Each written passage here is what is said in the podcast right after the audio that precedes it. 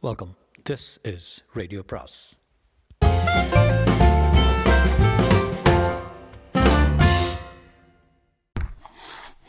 அனைவருக்கும் அன்பு வணக்கம். சுஜாதாவின் ஒரு குறுநாவல் என்று குறுநாவலின் பெயர் இப்படி ஒரு மாறுதல் இப்படி ஒரு மாறுதல். ஜனார்தனுக்கு தன் வாழ்க்கையில் இப்படி ஒரு மாறுதல் ஏற்பட போகிறது என்று தெரிந்திருந்தால் ஊருக்கு போகாமல் இருந்திருப்பார். ஜனார்தனுக்கு நாற்பத்தைந்து வயசு. ஒரு மாதிரியான அபாயகரமான வயசு. வயசாகி கொண்டிருக்கிறது என்று இயற்கை அவ்வப்போது டயபெட்டிஸ் இரத்த அழுத்தம் நரை முதலிய அடையாளங்கள் மூலம் நினைவுபடுத்தி கொண்டிருந்தாலும் அதை பிடிவாதமாக நம்ப மறுக்கும் வயசு. மாடிப்படிகள் எல்லாம் விறுவிறு என்று ஏற முடியும். டென்னிஸ் முதலான விளையாட்டுகள் ஆட முடியும் என்று இன்னமும் நம்பும் வயசு. பெண்களுக்கு நாம் இன்னும் கவர்ச்சிகரமாக இருக்கிறோம். அவர்கள் நம்மை இன்னும் விரும்புகிறார்கள் என்று தன்னைத்தானே ஏமாற்றிக் கொள்ளும் வயசு. ஜனார்தன் நாற்பத்தைந்து வரை பணத்தை துரத்துவதிலேயே கவனமாக இருந்துவிட்டார். சம்பாதித்து அழுத்தாகிவிட்டது. அதற்காக இன்கம் டேக்ஸ் கொடுக்க வேண்டும் என்று மேலே சம்பாதிப்பதில் அர்த்தமற்ற அழுத்து போய் நிறுத்தியவர். வீடா? ஏழு வீடு. பண்ணையா? பெரிய ஃபார்ம் நாயா? உயர் ரக டாபுமேன். கோடை வாசஸ்தலங்கள் ஷேர்கள் எத்தனையோ பார்த்தாகிவிட்டது. மனைவி ஒரே பெண்ணை அமெரிக்காவில் கல்யாணம் பண்ணி கொடுத்து அங்கே போய் சில வாரங்கள் இருந்து அதையும் பார்த்தாகிவிட்டது. போகாத ஊரில்லை நாடில்லை பார்க்காத காட்சி இல்லை சந்திக்காத மனிதர் இல்லை. எல்லாமே பணம் சம்பாதிக்கும். செல்வத்தை துரத்தும் அடிப்படையில் தான் இது. இதனால் நிரந்தர சிநேகிதங்கள் அவருக்கு ஏற்பட்டது கிடையாது. அதை பற்றி அவர் கவலைப்பட்டதும் இல்லை. அன்று வரை போயிட்டு எப்போ வருவீங்க? என்றாள் மனைவி.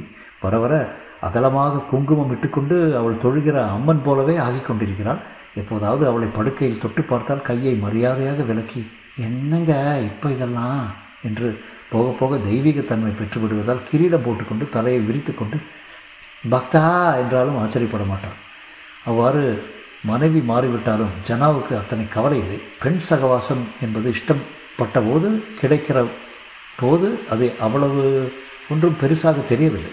வாழ்க்கையில் அடைய வேண்டியது என்று ஏதாவது பாக்கி இருக்கிறதா என்று யோசித்து பார்த்ததில் ஏதுமில்லை. என்று என்று தான் நினைத்து கொண்டிருந்தார் அந்த பெண்ணை பார்க்கும் வரை. விமான நிலையங்கள் விமான நிலையத்தில் கார் வரவில்லை. அதற்காக டூரிஸ்ட் ஐடிடிசி கவுண்டரை தேடி போனார். அங்கே யாரும் இல்லை. இது மாதிரி இதுவரை நிகழ் நிகழ்ந்ததில்லை. தேஷ்பாண்டே மேல் கொஞ்சம் கோபம் வந்தது. பரவாயில்லை. நாமே ஹோட்டலை தேடி போகலாமே என்று விமான நிலையத்துக்கு வெளியே வந்து டாக்ஸி இருக்கிறதா என்று தேடினார்.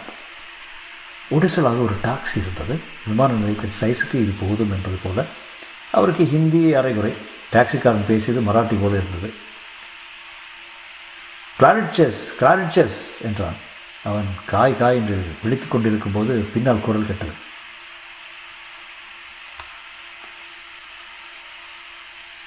சார் திரும்பி பார்த்தார். I'm so sorry my mistake உங்களுக்காக கார் கொண்டு வந்திருக்கேன். ரெண்டு காரு. சத்யன் மெசேஜ் கொடுத்துருந்தாரு. பரவாயில்ல. ஏறக்குறைய டாக்ஸி கொடுத்துட்டேன். என்றார் புன்னகையில் very sorry very sorry plane வரும் நேரத்தை தப்பாக எடுத்துக்கிண்டு அதனால் என்ன இப்போ? என் பேர் சாயா. டூரிஸ்ட் டிபார்ட்மெண்ட்டா இல்லை உங்கள் கம்பெனியில் வேலை செய்வோம் பூனா கிளையில் எஸ்ஏவாக இருக்கேன்.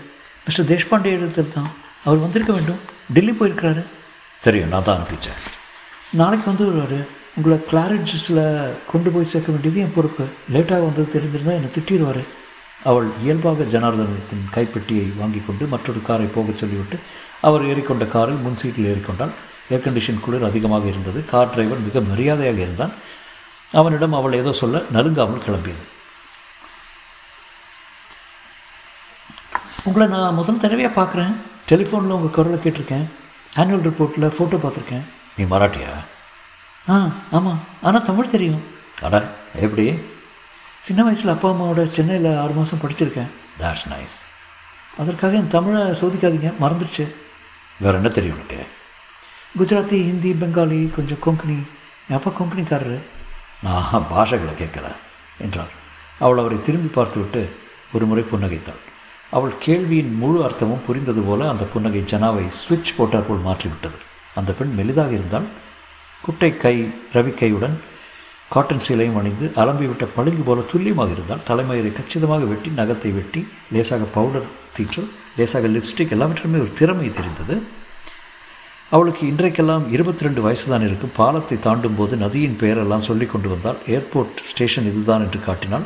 அவள் பேச பேச அவள் போல் அவள் போல ஈடுபாடு அதிகமாகுவதை தவிர்க்க முடியாது போல் இருந்தது. கொஞ்சம் கான்வென்ட் உச்சரிப்பில் பேசினாள். மெட்ராஸ் ஆஃபீஸ் ஆ நீ பார்த்துருக்கியா? இல்லை நான் ரொம்ப ஃபேஷனாக ஆஃபீஸ்னு கேள்விப்பட்டிருக்கேன். மெட்ராஸ் ஆஃபீஸுக்கு வர்றியா வை நாட் என்றாள். மறுபடியும் அதே சிரிப்பு. ஜனாவுக்கு ரொம்ப நாளாக உறங்கிக் கொண்டிருந்த பழைய சிங்கம் ஒன்று விழித்திருந்தது அவருக்கு என்னவோ இன்று ராத்திரிக்கு உள்ள அந்த பெண்ணை படுக்கையில் வீழ்த்தி விடலாம் என்று தோன்றியது உண்மைதான். அவள் அதுவும் ஒரு ஆஃபீஸ் அசிஸ்டண்ட் அவள் இங்கே கம்பெனியின் சர்வ உரிமையாளனான அவன்.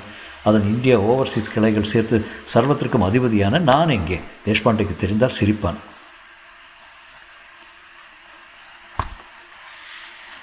பிஜே உனக்கு பெண்கள் தானே வேணும்? எத்தனை பேர் என்பான் ஆனால் லோக்கலாக ஆஃபீஸில் கையை வைக்காத தேஷ்பாண்டைக்கு சில காரியங்கள் பந்தாவாக செய்ய வேண்டும்.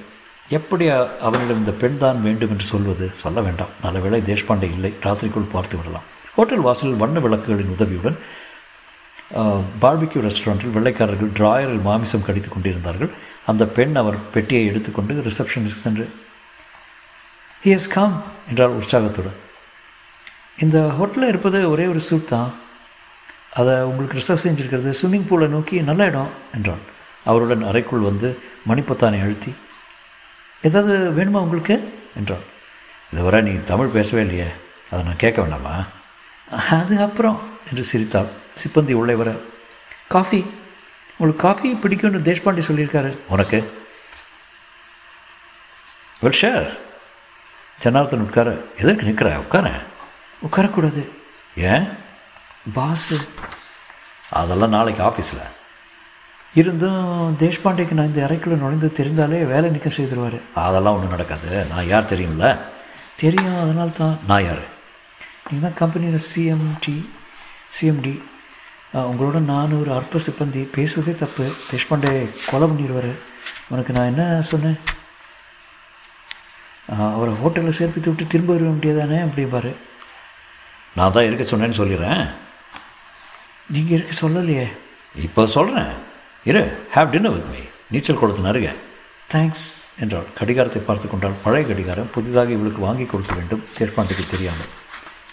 இப்போதாவது உட்காருவியா? அவள் நாற்காலி விளிம்பில் உட்கார. இப்போதாவது தமிழ் பேசுவியா? அவள் கனைத்து கொண்டு நீங்கள் என் முதலாளி என்றாள். சரிதானே? பியூட்டிஃபுல் லாலி இல்லை லாலி. ஓ ஓ எஸ் முதலாளி. மராட்டியிலும் லா இருக்கிறது. நான் உன்னை விரும்புகிறேன் என்று அர்ச்சனா பதிலுக்கு. விரும்புகிறேன்னா? ஐ லைக் யூன்னு அர்த்தம். தேங்க்ஸ் தேங்க்ஸ் என்கிற அத்தனை சாதாரண வார்த்தையை இத்தனை இனிமையாக இழுத்து சொல்ல முடியுமா என்ன? இதற்கு இத்தனை சாத்தியக்கூறுகள் இருக்கின்றனவா? அவளை ஏற இறங்க பார்த்து நாளை தேஷ்பாண்டே வந்து விடுவதற்குள் இன்றைக்கே இன்றிரவே பெண்ணை உன்னை என்ன யோசிக்கிறீங்க? என்று படுக்கையின் அருகில் இருந்த சுவிட்சை போட அறையில் இருந்த டிவி உயர் பெற்றது. அதற்கு முன் நாற்காலியை திருப்பி போட்டு கொண்டு விட்டு ஜனார்தன் எக்ஸ்கியூஸ் மீ சொல்லிவிட்டு தொடர்ச்சியாக இருந்த அடுத்த அறைக்கு சென்று முகம் கழுவிக்கொண்டார் இரட்டை படுக்கையின் மேல் லேசாக ரோஜா நிறத்தில் போட்டிருந்த படுக்கை விரிப்பை கலைத்து பெண்ணே உன் மெலிதான அந்த கைகளை தொட்டுத்தான் பார்க்க வேண்டும். தொட்டு உன்னை மெல்ல திறந்து டிவியில் செயற்கையான சிரிப்பு கேட்டது. சட்டை மாட்டிக்கொண்டு கண்ணாடியில் தலைவாரி கொள்ளும்போது சாயம் பூசி கொண்டு வந்திருக்கலாமே என்று தோன்றியது. என்னை பார்த்தால் நாற்பத்தைந்து சொல்லும்படியாக இருக்கிறது? இல்லை இல்லை. அடுத்த அறைக்கு வாசனையாக சென்றான். காஃபி வந்துவிட எத்தனை சக்கரை? என்றாள் டயபெட்டிஸை காட்டிக்கொள்ள விரும்பாமல் ஒன் பிளேஸ் அவள் விரல்கள் காப்பியுடன் அவர் மனசையும் கலக்க நீங்கள் இவ்வளோ சுமூகமாக பழகுவீங்கன்னு நான் எதிர்பார்க்கவே இல்லை என்றான். எம்டி என்ன பூச்சாண்டின்னு தேஷ்பாண்டே சொல்லி வச்சுருக்காங்களா? அப்படி இல்லை நான் கொஞ்சம் உங்களிடம் தள்ளி நின்று பேசணும் என்பது போல் ஒரு பயத்தை ஏற்படுத்திட்டாரு. இப்போ பயமாக இருக்கா? இல்லை. இருவரும் காப்பி சாப்பிட. ஜனார்தன் அறையின் கதவை சாத்துவது பற்றி அவன் க அவள் கவலைப்பட்டதாக தெரியவில்லை. இந்த பெண் நிச்சயம் சாலு என்று தான் நினைத்தார். அருகே வந்து காஃபி கொடுத்து விட்டு பக்கத்தில் தட்டி உட்கார் என்றார். கொஞ்சம் தள்ளியே உட்கார்ந்தால் காஃபியை அருந்தும்போது ஏர்போர்ட்டில் பொழுது போகாமல் அவர் வாங்கிய கைரேகையை பற்றிய புத்தகத்தை பார்த்தால் உங்களுக்கு பாமிஸ்ட்ரி தெரியுமா? ஜனாதன் எதிர்பாராத சந்தர்ப்பம் கிடைத்ததில் உள்ளே மகிழ்ந்து தெரியுமே என்றார். என் கையை பார்த்து சொல்லுங்கள் என்று கையை நீட்டினார். கோப்பையை வைத்துவிட்டு அவள் கையை வாங்கி கொண்டு அதை விரல்களால் தடவி பார்த்தார். ஒரு சிறுவனின் கை போலத்தான் இருந்தது. பெண்ணின் கையை தொட்டு எத்தனை எத்தனை நாளாகிறது? கடைசியாக அந்த ஹாங்காங் வேசி மேக் இட் ஸ்னாப்பி மேன் இந்த கை எத்தனை வேறு விதமாக இருக்கிறது? இதுதான் ஹார்ட் லைனு இது லைஃப் லைனு உனக்கு நிறைய தொண்ணூறு வயசு வரைக்கும் ஆய ஆயசு. பதவி உயர்வு வேணுமா? அமெரிக்கா போவேனா? பதவி உயர்வு நாளைக்கு வேணுமா? அவரை நிமிர்ந்து பார்த்து oh, ஓ காட் நீங்கள் தானே பாஸ் என்றார். அமெரிக்கா போகிறதுக்கும் ஏற்பாடு பண்ணிடுவோம். அடுத்த தடவை என் கூட வர்றியா? ம்?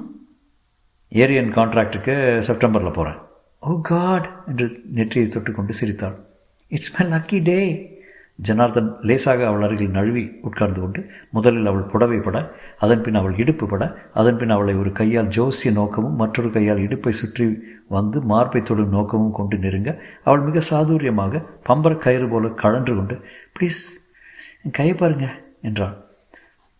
திஸ் இஸ் ஃபேட் லைன் எனக்கு என்னவோ உங்களுக்கு கைரேகை பற்றி தெரியாதுன்னு தோணுது. ஆமாம் ஏர்போர்ட்டில் பொது போகாமல் வாங்கிய புத்தகம் அது. அப்படின்னா பொய் சொல்லி. ஆ உன் கையை தொடுவதற்காக கைரேக சாஸ்திரம்.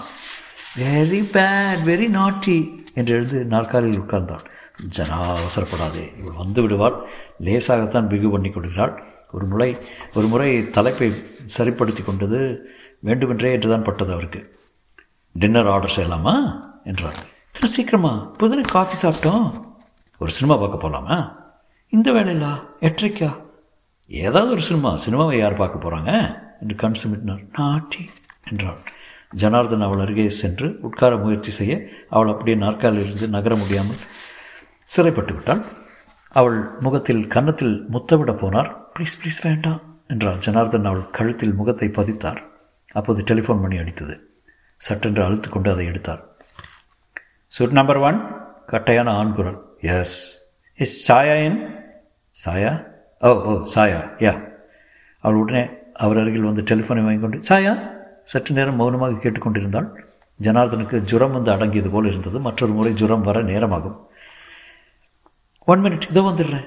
டெலிஃபோனை வைத்துவிட்டு கதவை திறந்து கொண்டு வெளியே சென்றாள் ஜனார்தன் அவள் விட்டு சென்ற கைக்குட்டையை எடுத்து முகர்ந்து பார்த்தால் ஒரு மாதிரியான பெண் வாசனை என்று தான் சொல்ல வேண்டும். இந்த பெண் மேல் ஏன் இத்தனை ஈடுபாடு? ஒரு விதத்தில் என் மனத்தில் தேடிக்கொண்டிருந்த பெண் வடிவத்தை பூர்த்தி செய்கிறாள். இல்லை இளமையா? எத்தனையோ இளம்பெண்களை பார்த்திருக்கிறேன். வெள்ளைக்காரிகள் சைனாக்காரிகள் வேறு ஏதோ தேஷ்பாண்டையிடம் சொல்லி எப்படியாவது சற்று நேரத்தில் கதவு தட்டப்பட. கமேன் இட்ஸ் ஓப்பன் உள்ளே ஒரு வயதானவர் கையில் ஹெல்மெட்டுடன் நுழைய அவருக்கு முன் வந்த சாயா கொக்கி இவர்தான் என்றார் அந்த ஆசாமி நேராக ஜனார்தனை நோக்கி ஒரு கணம் பலவலத்து போனார். அவர் கையை குலுக்கி it's a pleasure meeting you sir Chaya உங்களை பற்றி சொன்னா. சாயா இது யாரு? இதுதான் என் கணவர் என்றார் சாயா.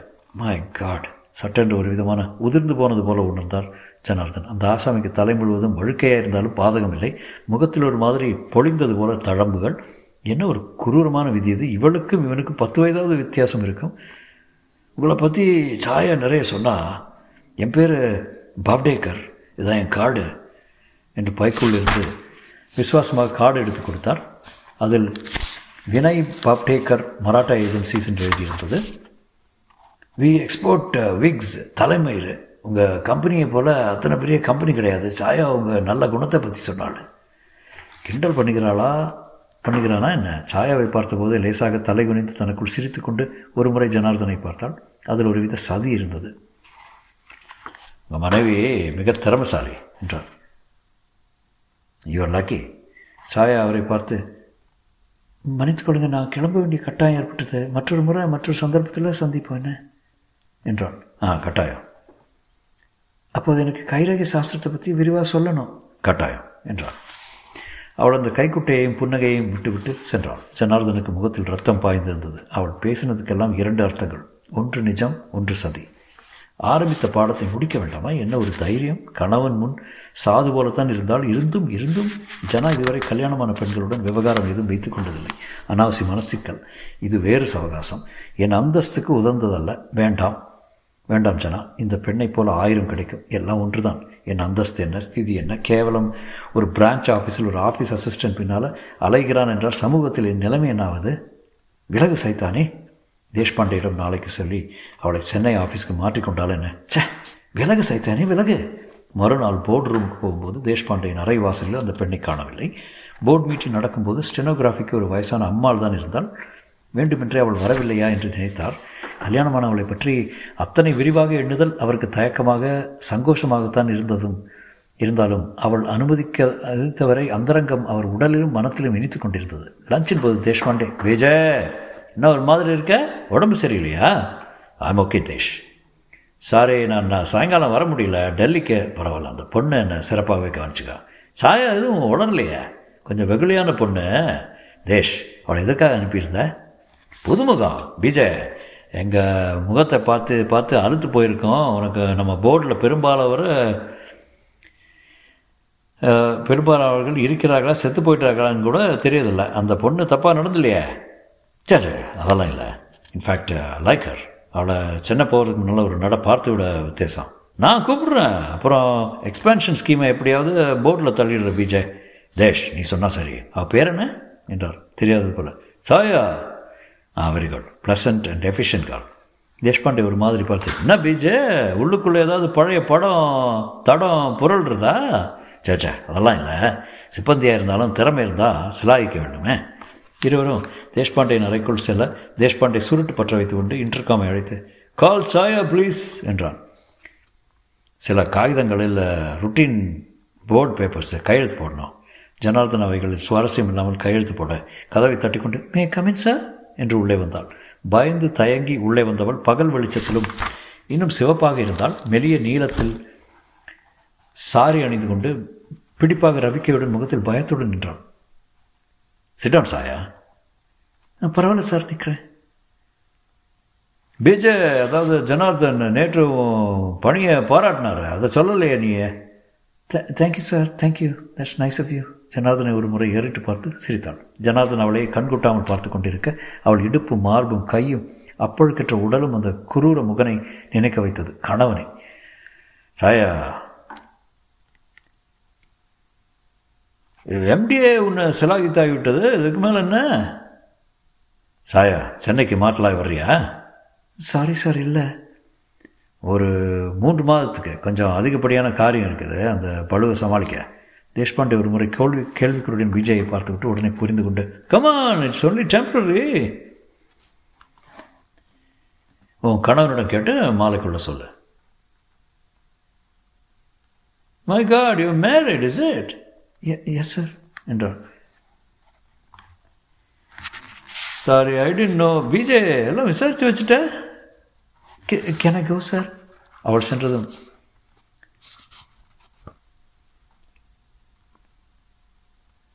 என் ஆஃபீஸில் இருக்கிற முத்துகளை கண்டுபிடிக்க பிஜே சென்னையிலிருந்து வர வேண்டியிருக்குதா? நிஜமாகவே நான் இவ்வளோ உன்னிப்பாக கவனிச்சதில்லை. Ravishing PJ you want her really yes சென்னையில் என்ன அத்தனை தலை போகிற காரியம்? ஐ ஜஸ்ட் வாண்ட் ஹர் தினம் கொஞ்சம் நாளைக்கு அவளை பார்த்து கொண்டு இருந்தாலே போதும். ஆ? ஏதோ எப்படியோ என் உள்ளத்தில் குறையாக இருந்த ஒரு ஆசை பிம்பத்தை அவள் பூர்த்தி செய்கிறான் நீ அவளை பூர்த்தி செய்ய விரும்புகிற பிஜே எதுக்கு வம்பு? உனக்கு ஒரு பொண்ணு தானே வேணும்? எனக்கு இவ தான் வேணும். கல்யாணமான கேஸ் பிஜே தேஷ் நான் எப்போதாவது எதையாவது விரும்பி அடையாமல் இருந்ததுண்டா அது கம்பெனி சமாச்சாரம் அது விதிகள் வேறு. எதையும் வாங்க முடியும். அதுதான் ஒரே ஒரு விதி. மனத்தை தவிர எனக்கு மனம் வேண்டாம். நீ இவ புருஷனை பார்க்கணும். பார்த்து விட்டியா? சரிதான். ராட்சசனும் தேவதையும் போல ஒரு பொருத்தம். ரியலி அப்படி என்றால் கலைக்க வேண்டியதுதான். தேஷ்பாண்டே சுருட்டை அற்பாயசத்தில் அணைத்தான். ஜனார்தன் தன் பைக்குள்ள அவள் கணவன் கொடுத்த கார்டை தொடுத்து தொட்டு பார்த்து கொண்டார். மத்தியானம் போர்டு மீட்டிங் தொடர்ந்து நடந்து மூன்று மணிக்கு முடிந்த பின் ஜனார்தன் தேஷ் ஒரு விஷயம் என்றார். சாயா தானே பிஜே? பறக்காத. நீ ரொம்ப பெரிய மனுஷன். ஞாபகம் வச்சுக்கோ. Not with this girl my card என்ன ஒரு பிடிவாதம்? சாயா அவர் அறைக்கு வந்ததும் என்ன சாயா? கேட்டியா? கேட்டேன் சார். ரெண்டு மாதத்துக்கு என்ன பரவாயில்ல என்னாரு கணவர். That's a good card Madras ஆஃபீஸில் மற்றதை பார்த்துக்கொள்வாங்க. எ- எப்போதிலிருந்து டிரான்ஸ்ஃபர் பிஜே நேற்றிலிருந்து அவள் சென்றதும். There they are all the same PJ என்றான் தேஷ். நாட் திஸ் ஒன் என்றார் ஜனார்தன். தொடரும்.